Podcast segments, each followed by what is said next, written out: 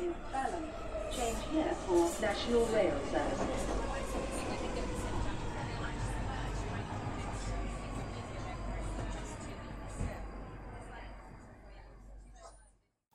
Bine te-am regăsit în stația Londra. Eu sunt Manuel Cheța de la manuelcheța.com și tu asculti podcastul Un român în Londra. De data aceasta suntem la episodul numărul 131, denumit Curcubeie, Curcubeie. În acest nou episod o să vorbesc puțin despre prețurile la produse din ultima perioadă, despre NHS COVID App, despre dezastrul cu setul status și despre, bineînțeles, un viitor Windrush de proporții europene. Acest podcast a fost înregistrat în data de 29 septembrie 2020 în jurul orelor 22.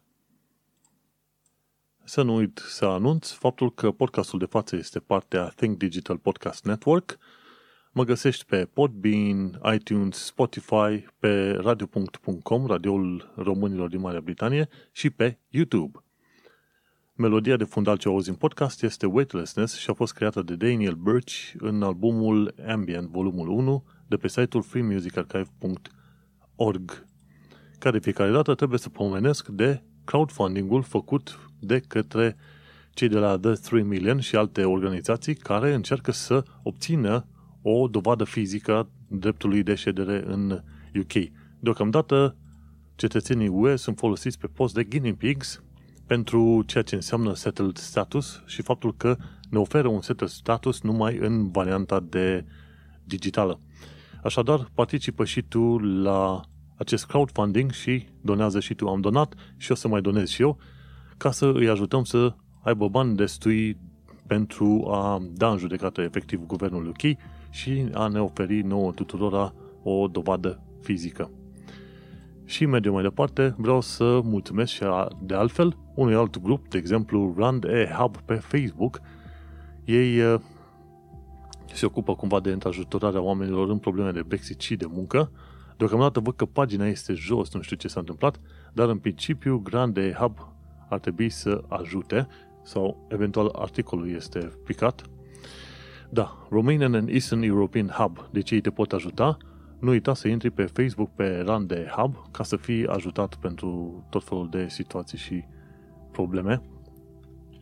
Pentru că altfel uh, este foarte greu dacă nu ceri ajutor de la oameni.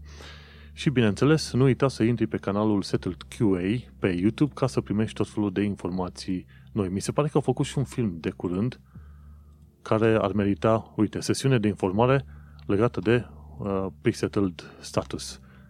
E de acum două luni de zile, dar în fine. Important este că ai în limba română, în limba poloneză și în limba romanii. Limba țigănească, cum s-ar zice, găsești materiale pe acolo și un lucru foarte bun. Settled QA pe Facebook. Pe Facebook, pardon, pe, pe YouTube.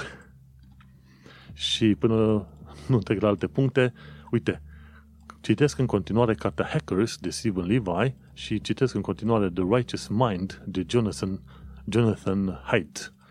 Nu uita, Hackers, Stephen Levi și The Righteous Mind de Jonathan Haidt. Până intrăm în uh, subiectele zilei, ca să zic așa, uite că mă interesează destul de mult ca să vorbesc despre ce am mai scris în ultima perioadă.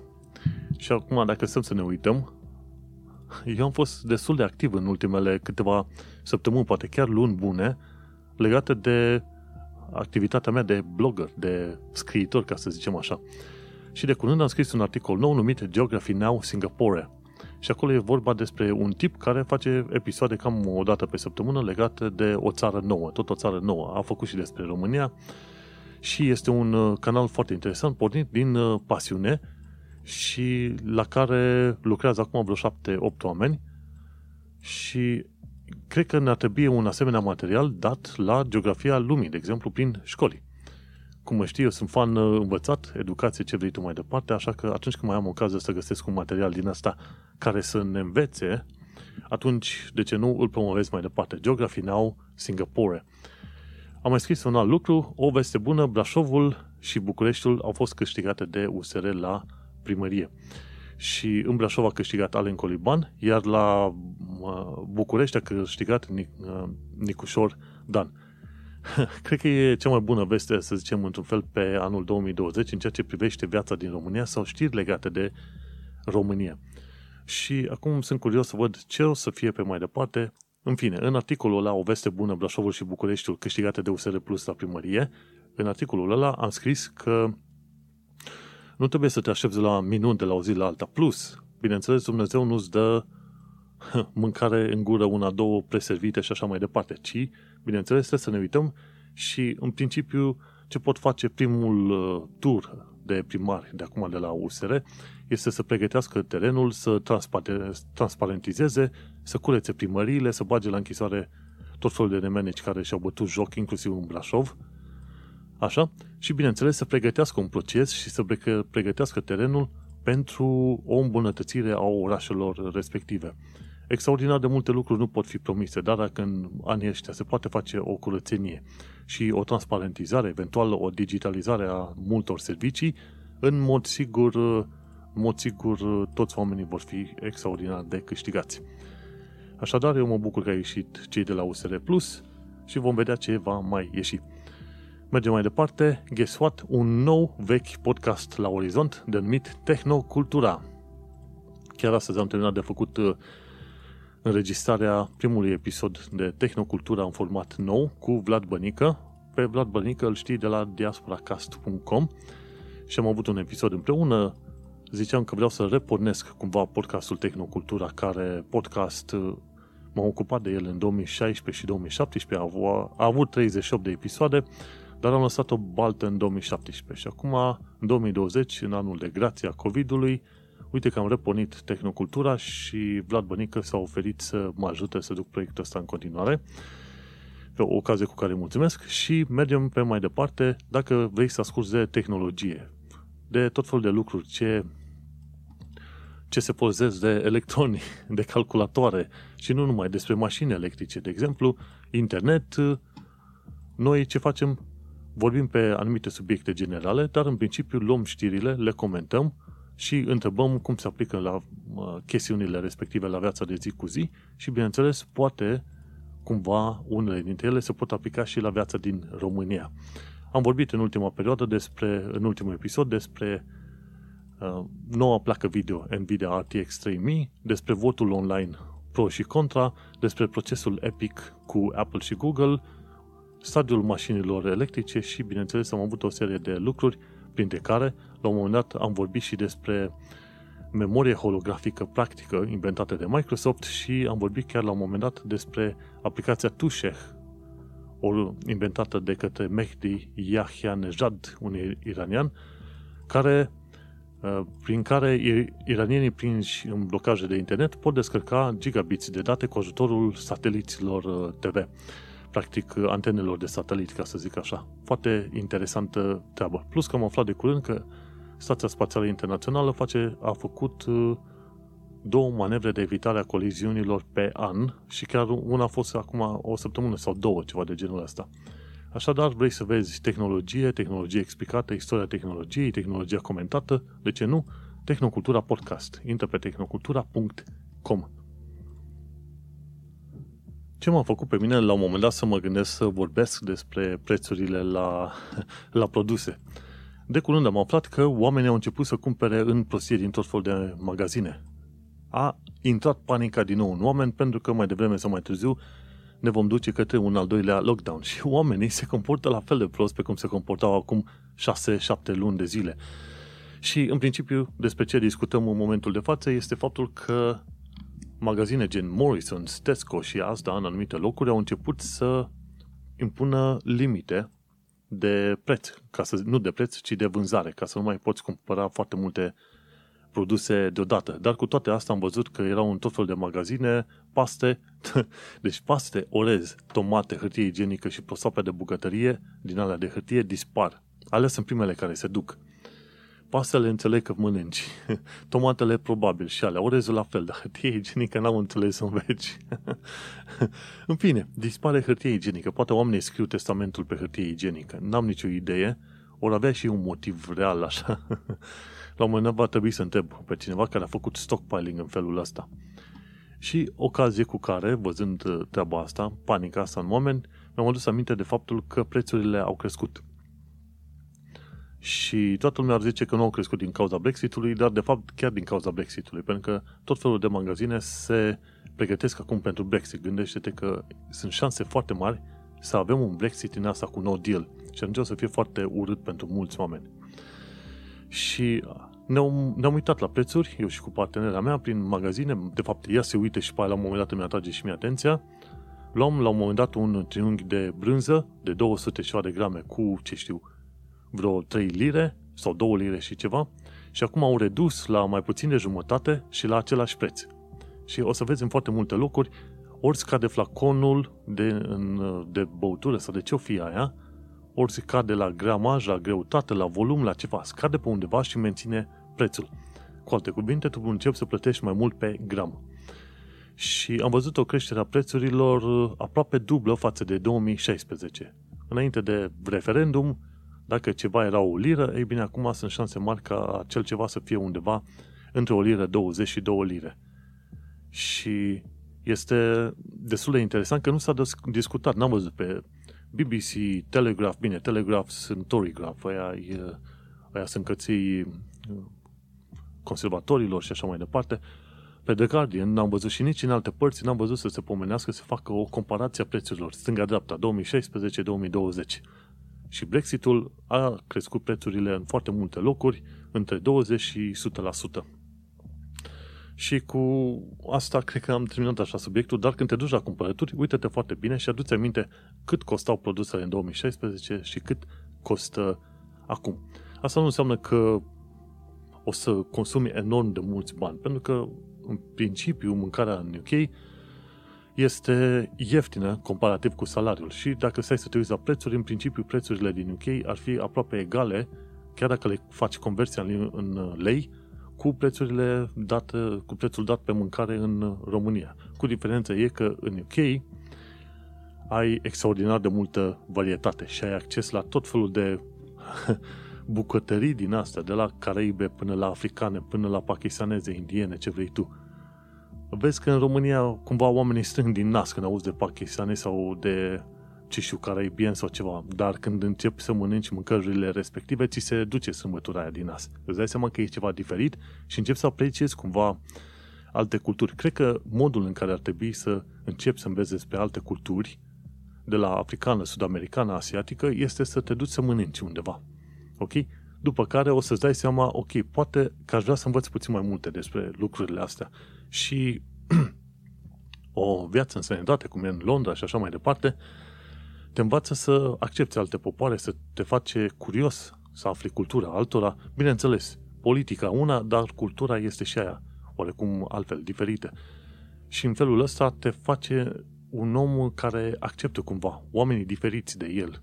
Dacă înainte ți se păreau uh, ciudați indienii, să zicem că sunt prea închiși la culoare, că sunt prea urâți, toate cele, când începi să-i cunoști, îți dai seama că sunt oameni super simpatici, foarte de treabă, prietenoși și au mâncare foarte făinuță. Am mâncat odată într-un restaurant mâncare indiană și atât de era de iute, bună, dar iute încât mă, mă loveau lacrimile extraordinar de mult. Și uite cum, prin mâncare, poți să ajungi să apreciezi alte culturi. În fine, cam atât am vrut să discut despre prețurile la produse. Nu uita când te duci la cumpărături, vezi că prețurile sunt poate chiar aproape duble față de 2016. Un alt lucru pe care vreau să-l pomenesc este faptul că uite că avem o aplicație de track and tracing pentru coronavirus, se numește NHS COVID App și până în momentul de față NHS COVID App mi se pare că a fost instalat de cât era fratele meu? La un moment dat erau vreo 2 milioane de oameni care instalaseră Acum nu știu dacă Google uh, arată câți oameni. Are 24.000 de review-uri, are 4 stele și puțin, NHS COVID App. Nu știu acum dacă zice undeva câți oameni au instalat. Da, nu zice în mod exact, sorry. La un moment dat știu că aflasem informația asta, erau undeva pe la vreo 2 milioane de oameni care instalaseră NHS COVID App. și NHS COVID App nu este aplicația centralizată pe care vreau să o facă ei la început, în care să rețină datele, toate datele oamenilor pentru un timp de vreo 20 de ani sau ceva. E o aplicație decentralizată creată pe sistemul Google Apple. Și tot felul de oameni au spus, da, într-adevăr, îți menține intimitatea, informațiile, este de- descentralizat, nu se duce, să zicem, informațiile nu sunt, sunt, sunt într-un viitor central, un server central. Serverul central de la NHS este informat de faptul că cineva a avut coronavirus și atunci nu se știe care e acel cineva. Este un ID care nu poate fi conectat cu o persoană fizică. Și atunci, dar ID-ul ăla se știe că a fost în contact cu alte 7-8 ID-uri de-a lungul timpului și se trimite informația către serverul NHS și NHS informează ID-urile respective, bă, vedeți că ID-ul cu tare a avut, să zicem, coronavirus. Și modul în care se creează, funcționează aplicația e că se creează un fel de scor de risc sau o probabilitate de risc. Dacă stai 15 minute la 2 metri jumate de cineva, înseamnă că riscul este undeva pe la vreo 100 de puncte. Dar dacă stai, să zicem, jumătate de oră lângă cineva la un metru și jumătate, riscul este de vreo 900 de puncte și atunci câteodată te poate anunța de riscul de coronavirus dacă stai foarte mult în preajma unor altor oameni care au de asemenea aplicația asta instalată. 2 milioane de oameni care folosesc aplicația nu este extraordinar de mult. Gândește-te că populația UK este 60 de milioane, Anglia în sine probabil are vreo 40 și ceva de milioane, mai sunt Wales, Irlanda de Nord, Scoția, care la rândul lor au alt, propriile lor versiuni de uh, COVID app. Și aplicația asta la început avea probleme serioase pentru că nu accepta rezultatele pozitive la teste făcute în sistemul de stat. NHS COVID App se pare că este făcut de firme gen Serco. Ei au primit vreo câteva sute de milioane de lire de la guvernul UK să facă aplicația și acceptau rezultate numai de la laboratoare private. Îți dai seama în ce figură. Dacă erai în uh, Public Health England, dacă erai într-un spital NHS sau dacă ai făcut printr-un sistemul de statistici a UK-ului, nu te accepta să introduci varianta, adică rezultatul de test. După ce s-au plâns o tonă de oameni, NHS COVID App a fost actualizat și acum acceptă rezultatele și de la sistemul uh, de stat. Un alt lucru ce nu acceptă este că dacă ai, ai fost informat că trebuie să te izolezi și să-ți faci testul și îți faci testul și este negativ, nu ai nicio metodă prin care să specifici în aplicația de COVID App că ai a făcut un test și că este negativ. Asta e o altă problemă pe care trebuie să o rezolve. În schimb, ce mai arată aplicația asta este zona în care ești, că introduci un uh, zip code din asta general, care acoperă, să zicem, uh, ce știu, un kilometru pătrat, ceva de genul ăsta. Și te anunță dacă în uh, zona respectivă este grad mediu sau ridicat de risc. Și Bineînțeles, chiar dacă ești informat că trebuie să te izolezi, că cineva cu care ai venit în contact are coronavirus, nimeni nu te poate urmări, nimeni nu poate confirma faptul că tu, într-adevăr, te-ai izolat sau nu. și în asta constă, să zicem, partea de privacy, de intimitate. În fine, 2 milioane din 40 de milioane nu înseamnă extraordinar de mult. E nevoie ca aplicația asta să fie instalată, să zicem, de, nu știu, 20 de milioane de oameni dacă tu vrei să aibă un impact foarte mare. Asta ar trebui să fie folosită doar în conjuncție, cum ar veni, cu alți, cu alți factori de lucru, ca să zic așa. În fine, aplicația asta este mai ok decât ce a fost la început și uh, ciudățenia pe care o creaseră în, în primul rând și oamenii, într-adevăr, sunt mai dispuși să o instaleze. Am instalat-o și vedem ce va ieși cu ea. Bineînțeles că o să te întrebi care ar fi utilitatea dacă nimeni nu te poate verifica. Păi, poate chiar aia și este utilitatea. Prin faptul că nimeni nu te poate verifica, poate la un moment dat poți să fii, ai încredere mai multă în autorități, în oamenii din jurul tău și, într-adevăr, în genere, britanicii urmează regulile. Am zis în genere pentru că se știe foarte bine că am vorbit despre cazurile în care britanicii s-au dus de nebun pe plajă și au făcut ravagii pe acolo. De erau nebuniți ăștia din satele turistice din, de pe malurile UK-ului. Era nebunie totală și mizerie și, în fine, era un dezastru extraordinar. Dar, mergem mai departe și vorbim și despre un alt lucru și anume faptul că setul status va fi un uh, dezastru, tocmai prin faptul va fi și este un dezastru, tocmai, tocmai prin faptul că este un sistem uh, pur digital. Nu că este rău să ai un sistem pur, pur digital, dar uh, pentru asta trebuie să implici și societatea. Iar societatea pare că nu este pregătită sau nu intenționează să se folosească de sistemul ăsta pur digital legat de settled uh, status. Pentru că, în mod normal, dacă tu vrei la un moment dat să confirmi statusul tău cuiva, trebuie să te bagi, trebuie să treci printr-un milion de pași de verificare, să te bagi în contul tău de settled status, după aia trebuie să generezi un, un cod special pentru angajare sau pentru chirie sau ceva și după ce ai făcut aia trebuie să trimiți codul ăla special la omul cu care discuți, omul ăla trebuie să se bage printr-un alt sistem de verificare și atunci confirmă dacă ai settled status sau nu. În principiu, dacă stai să te uiți, nu ar fi un lucru extraordinar de mult sau de greu de făcut, dar problema este că deja s-a descoperit că bănci, angajatori, landlords nu ar fi foarte interesați să facă acel, acea verificare digitală. Și deja cei de la The Guardian au început să vorbească de faptul că au apărut cazuri de, de discriminare împotriva oamenilor care au settled status pentru simplu fapt că în anumite bănci, de exemplu, ei nu știu că trebuie să facă verificarea aia de settled status online. Plus, este ilegal să ceri chestii de settled status, status până în iunie la 2021.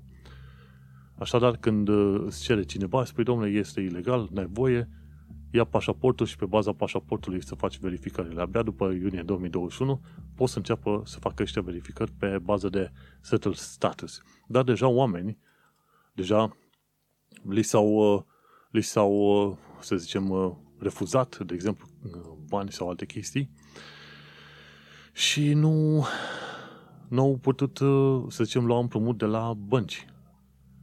Bineînțeles, la un moment dat, The Guardian, că ei au publicat chestia asta, The Guardian a contactat băncile și băncile și-au cerut scuze spunând că uh, trebuie să-și informeze mai bine angajații. Dar uh, știi cum e? Problema este că dacă cineva îți cere să faci proof, să, să dovedești settled status înainte de ianuarie 2021, asta e discriminare în toată regula. Și, bineînțeles, oamenii ar fi putea, poți să-i și dai în judecată pe chestia asta.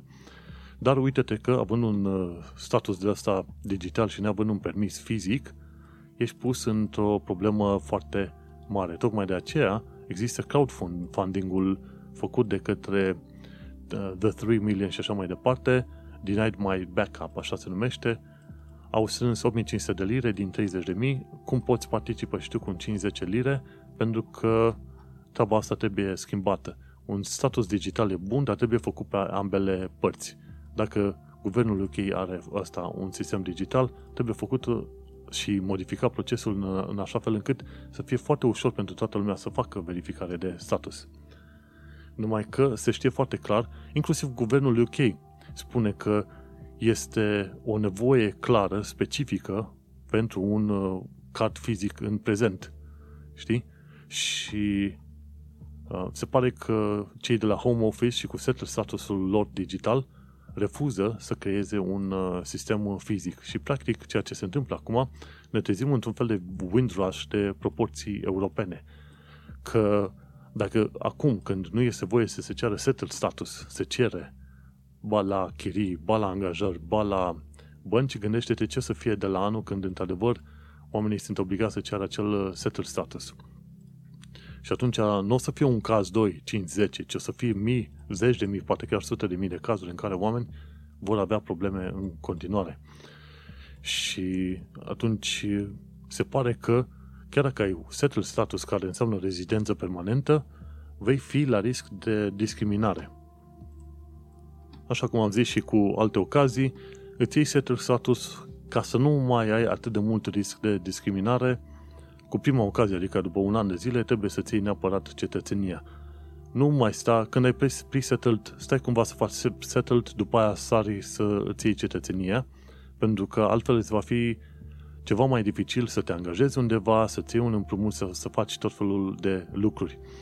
Și îți dai seama, în mod normal eu aș fi vrut să accesez un, uh, împrumut prin Help to Buy ca să iau și o locuință pe aici în Londra, dar văzând toate situațiile astea, asta și mă întreb dacă nu cumva o să mă pomenesc și eu în perioada aia în care, într-o situație în care, chiar că vin cu banii pregătiți de depozit, la început, aia să nu vrea să facă niciun fel de contract pentru că n-au voie, n-au chef, pardon, să facă acea verificare. Și atunci este o situație destul de tristă când te gândești că e o problemă care putea fi rezolvată și putea fi rezolvată chiar frumos și elegant, cum era sistemul de rezidență permanentă în care primeai un act biometric și nu se vrea.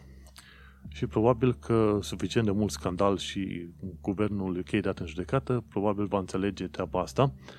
Nu că e rău un sistem uh, digital de identitate, e foarte bun. Numai că pentru asta trebuie să îi dai puțin mai mult timp și să și uh, cer societății să se acomodeze cu asemenea situație. Și cu asta vom mai vedea și vom mai uh, trăi. Cei care sunt pe, pe P-Setter și Setter Status să vă așteptați la, la, la un efort în plus în, în viitor. Și dacă tot vorbim de efort, hai să discutăm și despre COVID, pentru că este nebunie totală. Ci că se pare că gene de pe cromozomul Y explică de ce bărbații se îmbolnăvesc mai tare de COVID. Cred că se știe până la ora asta că bărbații într-adevăr se îmbolnăvesc mai mult. Ci că două treimi din oamenii care ajung în ICU la urgențe sunt bărbați. Și încep să apară tot mai multe dovezi ale faptului că COVID se transmite prin aer ca gripa normală. Știi, când are gripă cineva a strănutat într-o cameră, sau a tușit, pardon, omul a plecat și după două ore poți fi infectat cu gripă dacă intri în acea cameră, pentru că stau particule în suspensie. Și se pare că încep să apară tot mai multe dovezi a faptului că, într-adevăr, COVID se transmite prin aer. Tocmai de aceea, distanța este necesară. Unde sunt oameni, tu să-i ocolești. Foarte bine. Te duci stânga împrejur. Mergem mai departe, ci că guvernul UK știa încă din iunie 2020 că doar 10% din oameni stau în izolare, chiar dacă Track and Trace le cerea asta. și este un lucru foarte interesant. Vin uh, ăștia de la Track and Trace, se spun să te izolezi, tu spui da și pe aia nu. 90% din oamenii cărora li s-a spus să se izoleze nu s-au izolat. Tocmai de, aia, de aceea, mi se pare că au inventat acum o amendă enormă de 10.000 de lire pentru cei care nu se izolează în mod repetat. Adică ai fost prins, prima oară ți se dă o amendă de 300 de lire, după aia 1000, după aia până la urmă urcă la 10.000 de lire. Uh, enorm de mult. Dar se pare că aveau informațiile astea, 90% din oamenii care trebuiau să stea în izolare n-au stat. De ce? Fie că trebuiau să meargă la muncă, fie că trebuiau să aibă grijă de cineva, erau puși în niște situații de aia de imposibilitate, pentru că dacă stăteau acasă, pe caz de boală, primeau prea puțin bani și nu puteau să-și plătească chiria pe luna aia. Și au zis, risc uh, boala și mai bine nu mă izolez. Mergem mai departe, să nu uităm că cine se îmbolnăvește de coronavirus are în continuare simptome pe durată lungă, legate de inimă, creier, plămâni, rinic și oboseală chiar și la 2-3 ani de zile. Așa că ai avut coronavirus, ți-ai revenit, e bun, fă în continuare și anunță pe la doctor că ai avut ca să-ți facă niște studii extra. Ce am aflat de curând este faptul că Google Maps a creat un, un layer pentru COVID-19. Foarte interesantă chestia asta, te duci pe Google Maps și arăți, zici să-ți arate un stratul, nu strat terestru sau uh, prin satelit, ci COVID-19, ca să știi ce zone se eviți. În principiu, trebuie să eviți toate zonele și să nu ieși din casă. Și chiar am aflat de curând că unul din 500 de oameni în UK este oficial infectat. În mod neoficial, discutăm de 20 până la 50 la, din 500 în UK este infectat. Poate chiar 10% din uh, populație a fost într-un fel infectată. Și guess what? În momentul de față, un milion de oameni au murit în 9 luni de coronavirus, care este denumit și gripa chinezească la un moment dat ci că gripa normală omoară 400 de mii de oameni pe an, iar gripa spaniolă din 1918 a omorât undeva între 17 și 50 de milioane de oameni. Nu este ca cei din 1918 la, la efect, la distrugere, dar este până în momentul de față de 2,5 ori mai, mai periculoasă și mai ucigătoare decât uh, gripa normală. Și ce am aflat de curând este că în UK, oamenii care au comorbid, comorbidități, ca să zic așa, și diverse deficiențe, sunt puși pe lista de sacrificiu. Ci că, cum ai auzit tu de scandalul ăla, do not resuscitate, ci că dacă sunt oameni prea fragili, prea bătrâni sau au comorbidități, ceva de genul ăsta, doctorii la un moment dat sunt uh, puși în fața faptului împlinit și zic, ok, știi ce, ăsta îl vedem că s-ar putea să nu se supraviețuiască, îl lăsăm să moară și luăm pe unul care e mai tânăr și uh, să supraviețuiască. Și ci că există un scandal mare în momentul ăsta prin UK pe subiectul ăsta. În fine, până aici am avut de înregistrat pentru episodul de radio de la Radio. Punct, pentru secțiunea de radio. Dacă vrei să asculti podcastul mai departe, nu uita să intri pe manuelcheța.com. Succes și ai grijă de tine!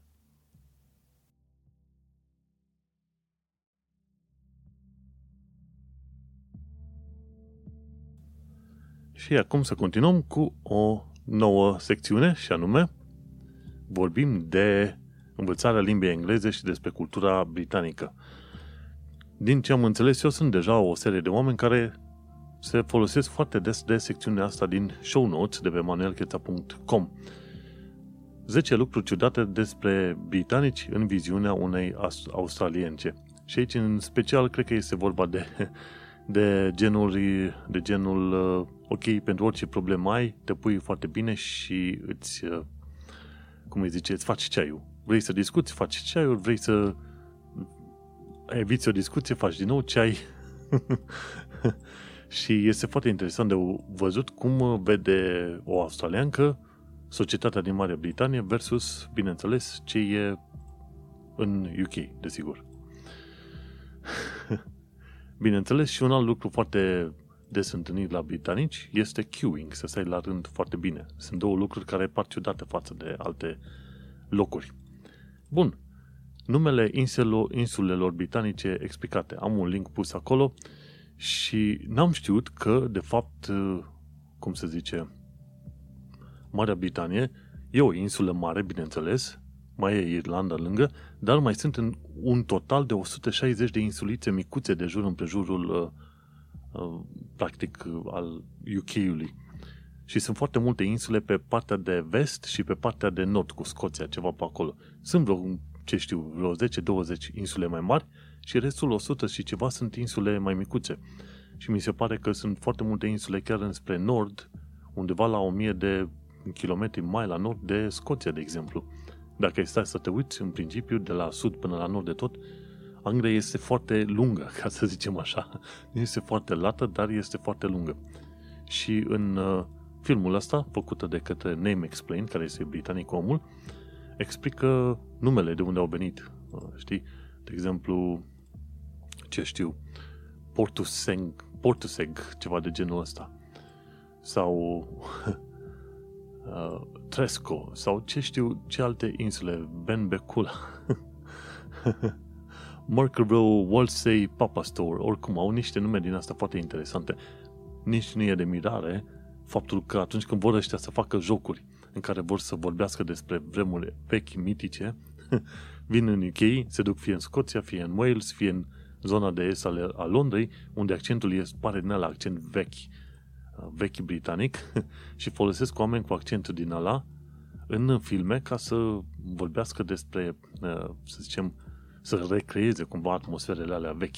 Și când te uiți Walsey, Papa Store, oricum numele, nu trebuie să vezi numele din uh, Midlands, de exemplu, cum sunt, sau cele din uh, zona Wales și atunci o să rămâi în mască.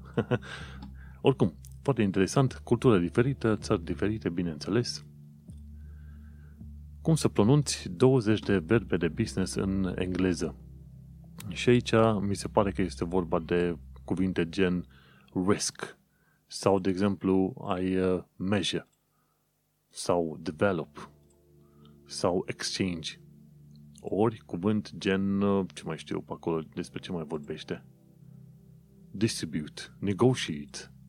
Știi, tot fel de cuvinte de genul ăsta tipa asta de la M English explică tot felul de cuvinte, cum se pronunță și în ce, în ce metodă uh, se folosesc în, uh, în uh, limba engleză. Putem învăța și ceva despre cultura britanică, de exemplu St. Edward's the Confessor, ultimul rege saxon al uh, Angliei. Foarte interesantă lecția asta de istorie și să vezi cum se întâmplă cumva istoria danezilor, cu a francezilor, cu a englezilor. Deci a fost o nebunie totală. Să nu crezi că a fost un lucru care s-a întâmplat în izolare, în, în izolație aici în UK. A fost, s-au vânturat armate și popoare, de exemplu francezii, danezii, olandezii, vikingii, practic nordicii, norvegienii, și englezii s-au învârtit unii peste alții aici de a ieșit o nebunie totală. Și așa s-a ajuns până la urmă la Anglia de astăzi. La un moment dat te puteai pomeni că aveai uh, un rege în Anglia, dar uh, tatăl său era de fapt, uh, sau unchiul său era de fapt rege în Franța. Și pe aia veneau, se băteau unii cu alții și pe aia un prinț francez prelua postul de rege în Anglia și așa. S-a întâmplat mai des ca francezii să ia, să zicem, poziții de regalitate în Anglia decât invers, știi?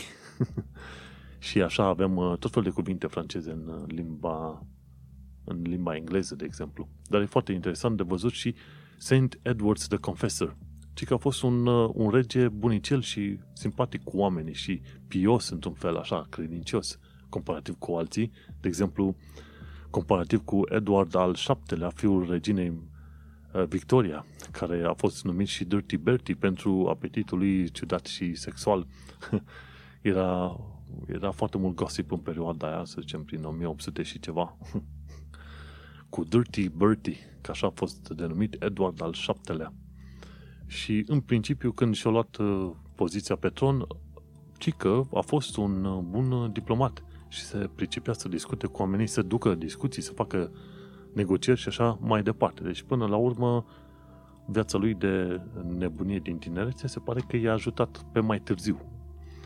Și mergem mai departe. Informații practice. Dacă vrei să înțelegi cum funcționează șomajul tehnic în UK, am pus un link.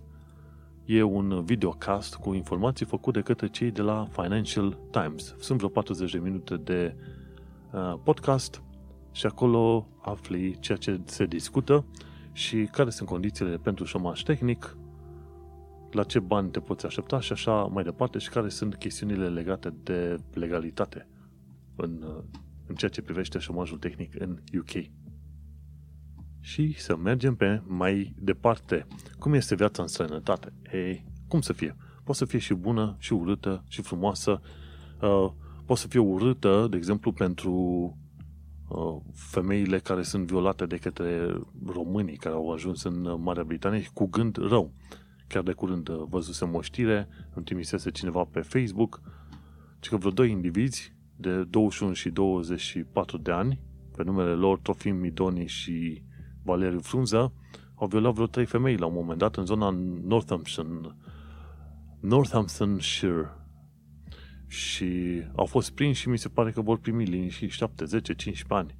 Știi? Și este foarte păcat când vezi dobitoși de ăștia care vin în UK să facă rele. În loc să se ducă să muncească și să aibă o viață bună, ca restul de 99,99% dintre români care vin și vor să-și facă o viață bună, bună în sensul că muncesc. Sunt unii, sau cei mai mulți, nu sunt interesați să învețe limba, să se acomodeze, să se integreze, etc.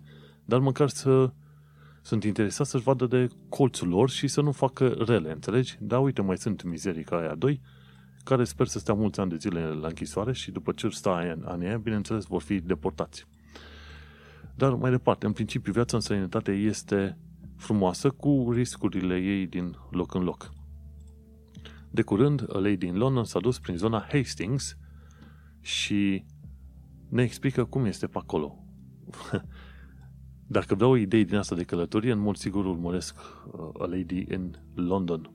De exemplu, de ce sunt casele așa de scumpe în UK? Uh, și am înțeles, uh, cei de la The Guardian au făcut un reportaj de curând, vreo 5 minute, și am înțeles că, de fapt, principalul motiv pentru care prețurile caselor din UK au crescut așa de mult a fost că băncile au oferit dobânzi extraordinar de mici, ci că de 0,1% sau ceva de genul ăsta. Și atunci, când uh, scazi uh, dobânda, valoarea dobânzii, atunci înseamnă că îți permiți să dai un împrumut mai mare pe mai mulți ani de zile. Și asta i-a făcut pe oameni, la un moment dat, să cumpere case din ce în ce mai scumpe. Dar nu orice, că față de anii 80 mi se pare că au crescut prețul caselor de 10 ori, ceva de genul ăsta, extraordinar de mult. Și ci că ăștia de la The Guardian au reușit să-și dea seama, totul are ca origine, în mod principal, zic ei, ultra low interest rates. Dobânzi foarte scăzute la bănci în UK. Hai să ne uităm la alte chestii, ci că ăștia de la uh, Iron Visits pun din când în când uh, poze foarte interesante și au pus de curând o poză cu un omnibus, omnibus tras de cai, cu o poză foarte faină, uh, făcută în 1910. Și omnibus însemna un fel de autobuz din asta supraetajat, dar tras de cai, desigur. Existau prin 1910 mașini, în zona Hyde Park este făcută poza asta și îți arată cum uh, sunt mașini pe, pe alocuri, după aia sunt oameni călare și după aia sunt oameni cu căruțe și după aia sunt acele omnibusuri trase de cai. E un amestec așa foarte ciudățel. Și mai sunt și omnibusuri care au motor propriu, mașină proprie, știi? foarte interesantă figura asta. Și îmi place să văd uh, transformările astea, cum a fost UK acum 100 de ani și cum este acum. De exemplu, mi se pare că mai e o altă poză, de exemplu, mai sunt două, ceva de genul ăsta. Uh, cum arăta Boots în anii 1955. Boots este farmacia Boots în Waterloo. Și se vede că logo-ul a rămas același. Din 1955 până acum logo-ul a rămas exact uh, același. Și cum arăta zona Docklands, Isle of Dogs, unde am stat eu o perioadă, cum arăta probabil prin anii 50-60, nu zice exact când, oricum înainte, înainte de anii 80-90, ci că în 1990 și ceva au făcut uh, One Canada Square, scrie norul ăla extraordinar de mare. Și practic peste tot pare că era un fel de baltă, ca să zicem așa, știi? Tot Isle of Dogs. Isle of Dogs este o zonă în principiu rezidențială foarte faină, un fel de peninsulă, ca să o numești așa. Și e fain. Am văzut și poze din astea cu trecutul și mă interesează extraordinar de mult chestiile astea. De ce nu? Ce mai aflat de curând este cum este să te duci la plimbare, cum este Leadenhall, Leadenhall Market. Este marketul ăla chiar aproape de Cheese Grater și este închis și are arcuri din asta foarte interesante cu coloane din astea viu colorate în uh, galben și roșu și Lidenhall Market este probabil una dintre cele mai vechi marketuri din Londra împreună cu Borough Market. Și la Lidenhall Market, când e vorba să se meargă, e bine, când treci prin zona aia și se muncește, au tot fel de puburi pe, pe acolo, sunt pline ochi. Oamenii stau aproape unul peste altul, grămadă unul peste altul. Și e mâncare, sunt puburi, lume voioasă, lumea din asta care lucrează în uh, birouri, foarte fain. Și încă o chestie legată de viața în sănătate, cum este să mergi pe la, într-o plimbare pe la London Bridge.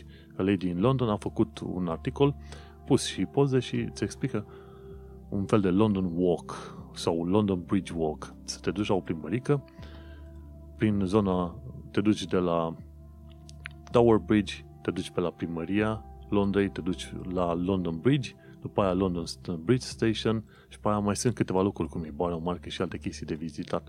Oricum, sunt, uh, ai putea face plimbări din astea, cred că un an de zile în fiecare zi pe undeva și tot nu, nu, ai, nu ai reușit să acoperi foarte mult din, uh, din Londra. Dar oricum, viața în sănătate poate să fie și faină când alegi, bineînțeles, să fie și faină. Nu vreau să se înțeleagă prost. Este faină în principiu dar depinde și de joburi și tot felul de alte chestiuni, poate să fie și puțin mai uh, enervantă, ciudată și așa mai departe. Și pe de altă parte, trebuie să fii și tu deschis la schimbare, să te intereseze să înveți de tradițiile, valorile locurilor, de limba locului, despre oameni. Apropo despre oameni, mi se pare că la un moment dat aveam o chestie foarte interesantă de citit legată de dubstep sau dub jazz, dub reggae, cum a câștigat uh, dub reggae-ul inima uh, londonezilor, undeva pe aici. Până la urmă o să găsesc pe undeva, dar în principiu trebuie să fii deschis, știi? la învățatul lucrurilor noi. Da, uite, chiar la viața în sănătate, ci de la The Guardian a scris un articol nou, Cultural Revolution, How Dub Reggae Beats uh, Dub Reggae Beats Conquered 70s Britain. So Dub Reggae are cumva în uh, ca origine munca, uh, muzica reggae din uh, zona Jamaica în anii 70 și au venit ăștia în Londra și au făcut muncă uh, melodie dub reggae. Ca, pentru că li se făcea dor de casă și au vrut să aibă același stil de muzică în uh, Londra. Și mi se pare că toată chestia asta se întâmpla pe undeva prin sudul Londrei, pe acolo. Și revoluție culturală. Uite că dub reggae a prins foarte mult la populația londoneză, în special mi se pare că la negri și cei de origine caraibiană, cari, carai, din Caraibe, ceva de genul ăsta, știi? Și avem și la muncă, cântăreți. Avem și, mi se pare, sunt vreo câțiva care sunt dintr-o trupă din asta de African Funk, muzică African Funk, și mai sunt și alți băieți care sunt programatori de iOS, dar mai cântă la chitară pe undeva și aveam programatori de Node în, în echipa mai largă și la fel, aveau uh, propria lor trupă și cântau la chitară, tobe, ce vrei tu. Aici ai hobby-uri, nu, nu e problemă. Și vorbeam cu tipul ăla negru care cânta African Funk, am ascultat vreo câteva melodii foarte simpatic și am zis, mă, cum ar trebui să mă pregătesc dacă mă duc la un eveniment din ăsta? Pentru că eu, mintea mea de om ignorant, ca să zic așa, ziceam, măi, oare cum ar fi să se ducă un alb într-un eveniment din ăsta care e plin de negri peste tot? Și în mintea mea credeam că e într-adevăr dedicat în special negrilor și așa mai departe, știi? Și l-am întrebat și zic, mă, dar cum să mă duc pe acolo, știi? Ce, ce să zic dacă mă întreabă oamenii? Și zice, bă, n-ai nicio treabă. Vii cum ești, îți place muzica, o, o asculți, toată lumea o să aprecieze treaba asta. Nimeni nu cere de la tine, cum credeam eu, că trebuie să mă duc, măi, să le spun că în inima mea cumva am inimă de negru sau ceva. Zice, nu, nu, nu-ți fac probleme de chestii de astea. Nimeni nu-ți cere să fii altfel decât cum ești tu, vină cum ești tu, acceptă muzica, îți place muzica, vorbește, bucură-te de ea, cum ne bucurăm cu noi toți, știi? Și nu trebuie să faci nimic special sau să zici ceva sau ceva de genul fit in, să te potrivești acolo cumva cu ei. Și a fost o chestie foarte faină și m-a, m-a mai învățat așa, știi? Că e ușor să discuți de negri, de rasiști și de alte chestii când ești în România, dar altfel e când ești între ei și te duci la ei și poți să-i întrebi sincer, bă, uite, chestia asta cum mi se pare, sau asta mi se pare altfel, sau vreau să știu de asta la altă, știi? Bineînțeles să le explici un background ca să nu creadă că e la mișto sau ceva, știi? Dar, bine, bineînțeles, colegii mei toți mă știu că sunt din, uh, din uh, România și când discut pe o chestie, atunci le și spun, ok, eu nu știu chestia asta, explicăm tu cum vine și despre ce se discută. Și oamenii sunt foarte simpatici și înțelegători, nu mi-au nume de, nume de rău. Și cum a zis, mă, chiar dacă e muzică African Funk, care în principiu nu e, nu o vezi pe la albii europeni să o asculte, zice, nu, vină și ascultă. Dacă îți place, vină, îți mulțumesc pentru susținere. Și asta înseamnă, să zicem, multiculturalismul londonesc, ca să zic așa. Bun, și de la multiculturalism, hai să mergem puțin pe mai departe la actualitatea britanică. Și ce am aflat de curând este că guvernul UK cumpără mănuși de latex de la firme acuzate de sclavie modernă. Iar NHS, în principiu, se scuză și a spus că verifică să vadă care este problema în, în cauză. În UK și pe la firma la care lucrez eu. Se pune o problemă foarte mare legată de deciziile etice pe care le ia firma. Și atunci dacă firma preia materiale de la, sau lucrează cu alte firme care sunt acuzate de sclavie modernă, atunci firma va refuza să mai lucreze cu oamenii aia pentru că nu știu acum dacă este chiar ilegal, dar cel puțin nu mai este etic. O tonă de oameni deja se depărtează de firme care nu se ocupă de sustenabilitate, ecologie, etică și așa mai departe. Și eu, eu mă măsură bunicică. Înainte firmele nu erau legate de nici de sisteme economice, nici de sisteme din asta, nu, pardon, sisteme economice, sisteme sociale și nici de chestiuni legate de etică. Dar în momentul, în ultima perioadă, au început foarte mulți oameni în societate să se ia de firme pentru că nu sunt într-un fel, cu ghilimele de rigoare, niște cetățeni de treabă, știi? și o măsură bună. Să li se tragă puțin atenția, pentru că dacă vrem să facem un mediu bun pentru noi și pentru eventual cine o fi să aibă copii, de ce nu este bine să tragem la răspundere și pe direcția asta, chiar și firmele, nu numai autoritățile sau cetățenii simpli.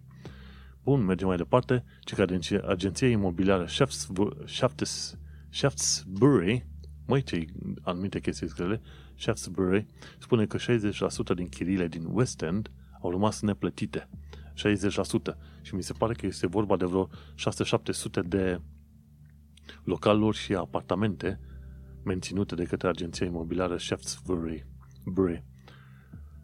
Și au rămas împlătite. Păi, pe bună dreptate, dacă nimeni nu se mai duce, știi? Acum, sincer, mă duce și pe la un Covent Garden și prin Soho și pe oriunde n-ai vrea. Deci ai vrea să te duci pe oriunde, dar că în situația dată nu prea vrei să ieși din casă. În fine.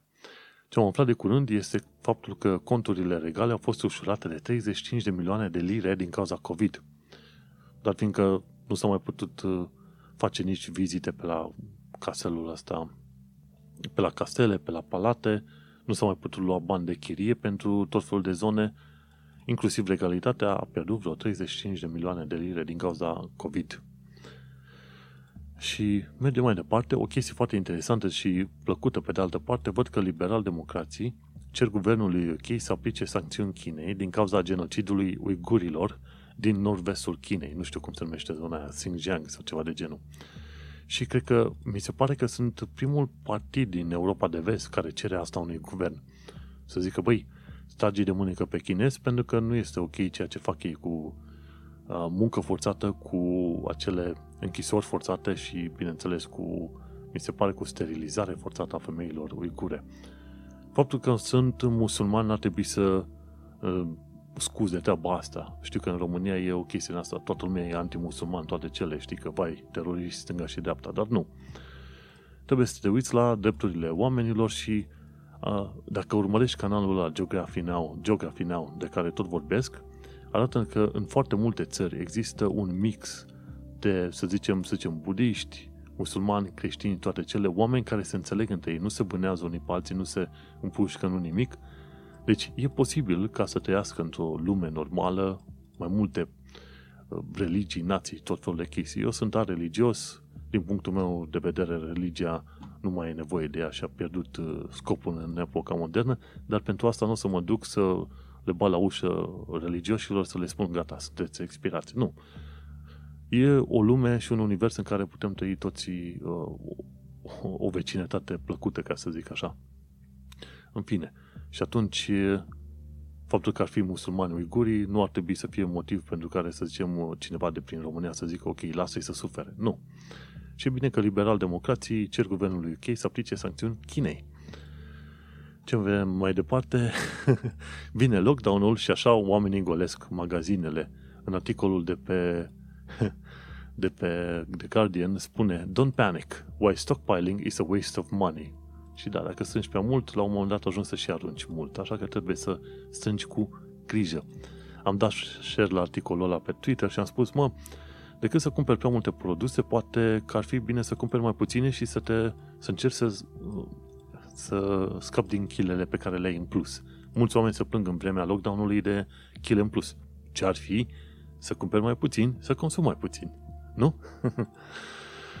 Hei, mergem mai departe. Cică, 40 de universități din UK bagă studenții în izolare din cauza COVID. Și e nebunie totală, adică studenților li se cere să meargă la, la facultate și când ajung la facultate, unul, doi sunt descoperiți că au COVID și după aia întregul bloc de cămin din ala sunt obligați să stea în izolare. Și oricum, majoritatea cursurilor din cauza COVID-ului se fac acum online. Deci chiar vorbeam și cu băiatul uh, proprietarului aici unde stau. El e chemat doar de două ori pe săptămână, câte o oră, ca să facă niște vizite în persoană. Și au zis că universitățile îi împing la chestia asta doar ca să justifice prețurile de facultate pe care le au acolo când ar putea să continue să facă cursurile numai online și prețul de facultate cât îl plătești se justifică oricum, pentru că e timp, e energie, ai profesorii care trebuie să fie prezenți cumva în fața unui monitor, deci tot se justifică. Dar, din motive care n-au nicio legătură cu o realitate efectivă, în universități îi cheamă, și acum nu cred că universitățile, pe cât a fost guvernul UK, uh, dragii noștri de conservatori, i-a chemat pe studenți la școală. Că hai că îi dăm drumul la școală și când îi chem la școală îi ții izolați vreo două săptămâni în blocurile alea. Înțelegi? Și ce se întâmplă? După alea două săptămâni se, duc, se mai ducă și la un part undeva, altul se îmbolnăvește de COVID, iarăși două săptămâni. Și păi, aia e viață? Mai bine lasă-i acasă și fă cursuri online, nu? Ci că în SUA se face foarte mult cursul online, de la mic la mare. Bun, ce mai aflat de curând este că Universal Health Services, lanț de spitale din SUA și UK, a fost lovit de ransomware numit Ryuk, R-Y-U-K, Ryuk, Ryuk. Și mi se pare că au avut uh, spitalele respective, mai ales în America, au avut probleme. Adică un weekend întreg, acum sâmbătă și duminică trecute, n-au putut uh, face niciun fel de serviciu medical care avea nevoie de, să zicem, calculatoare. Și ransomware e una dintre cele mai urâte și mai periculoase chestii care, din, uh, legate de virusuri care s-au întâmplat în ultima perioadă. Mi se pare că în Germania o femeie a fost, uh, a murit după ce un spital a fost lovit de ransomware, n-au putut să o primească și a trimis-o la alt spital și pe parcurs ea a murit. Deci, virusurile astea nu mai sunt chestiile alea semi-inofensive pe care le știam noi din anii 2000 când aveam vai, am virus pe calculator, nu nimic, hai că-l șterg sau ceva. Nu. Virusurile astea și ransomware și malware au de fapt un efect devastator, mai ales când un lanț întreg de spitale este lovit. Și ca ultime știre, cred că am vorbit ceva, ci că despre discriminarea suferită de către europeni, orice european, da? Că discriminarea suferită de către europeni a fost la un moment dat o germancă și o franțuzaică, ceva de genul ăsta avea probleme. Europenii sunt deja discriminați în tot felul de moduri din cauza statusului digital de settled. Și nouă ne-ar trebui un act fizic să fie mult mai ușor de plimbat de colo-colo. Oricum, ca idee, ca să mă asigur că sunt oarecum protejat, eu îmi printez fiecare payslip, fiecare fluturaj în ăla de salariu, lună de lună. Le-am printate ca la un moment dat, dacă trebuie să ne judecăm cu ei pe undeva și zic că eu n-am avut rezidență permanentă, să le zic, uite, am totul printat aici. Dar uh, sperăm că nu se va ajunge la o chestie de genul ăsta. În fine, ideea e că tot omul care are settled status trebuie să tragă și să sufere puțin până când ajunge să aibă cetățenia. Nici atunci nu se termină tot meciul ăsta, pentru că și oameni despre care știu că au avut au cetățenie la un moment dat uh, se comportau uh, au, au întâlnit oameni care se comportau urât cu ei. Dar discutăm de o minoritate. Dar, bineînțeles, minoritatea aia, dacă te întâlnești des cu ei, normal că îți strică ziua. 100 de oameni îți zâmbesc, la un moment dat unul te înjură, știi? Pe ăla o să-l ții minte, știi? Pentru că ăla te-a afectat undeva și cumva. Și atunci sunt cazuri din astea, însă nu așa de multe pe cât uh, ai crede, dar uh, sunt, există, trebuie să fii pregătit să iei în considerare și chestia asta. Așa că, după setul status să ții cetățenia, dacă vrei să ai o viață ceva mai, uh, mai simpluță. Și la final stai să întrebi, măi, dar dacă e riscul ăla de discriminare în stânga-dreapta, dacă e așa de enervant cu COVID-ul, dacă e aia, dacă e aia, băi, cum e toată figura asta? De ce rămân oamenii? Pentru că, în principiu, după ce tragi linia, oricum, societatea din UK oricum îți oferă pe ansamblu mai mult decât ce îți oferă societatea din România. E un lucru bun faptul că USR-ul a câștigat la Brașov și la București. Și un lucru bun că, până la urmă, USR-ul sunt șanse mari să prinde probabil peste 20 și ceva la sută, 25 spre 30% în Parlamentul Române, României în următoarele luni de zile. E un lucru bun. Dar asta nu înseamnă că societatea se va schimba odată cu, cu procentele USR-ului în Parlament și așa mai departe. La un moment dat cineva, în anii 90, că la început, spunea cuiva, un, un, un vestic, spunea unui român, măi, vezi că vouă o să vă trebuiască vreo două decenii ca să intrați în rând cu lumea. La trei decenii, noi n-am intrat în rând cu lumea, mai ales când au ieșit la iveală atât de multe locuri în care s-a făcut fraudă electorală în uh, România. La trei decenii nu suntem unde ar trebui să fim. Și atunci vin și eu și spun, ok, mai trebuie încă vreo două decenii ca România să înceapă să se apropie mai bine de vest. Două decenii de acum, deci în 2040. Așa că în continuare vom spune, cei mai mulți oameni care s-au decis să stea în UK vor continua să stea în continuare în UK, chiar dacă pe parcurs pare că situația din România se schimbă în uh, mai bine. Și cu asta basta. Îți mulțumesc că m-ai ascultat în noul episod. Episodul ăsta a fost uh, numărul 131, curcubeie, curcubeie, practic uh, curcubeie, curcubeie venit de la Brașov și de la București. În acest episod 131 am vorbit despre prețurile la produse, despre NHS COVID App, despre dezastrul cu setul status, un dezastru mare și, bineînțeles, o serie de alte știri și idei și așa mai departe. Până una alta, eu sunt Manuel Cheța de la manuelcheța.com și tu ai ascultat podcastul Un român în Londra. Ai grijă de tine, ferește-te de boală și să ne auzim cu bine și sănătoși pe, până pe, pe data viitoare.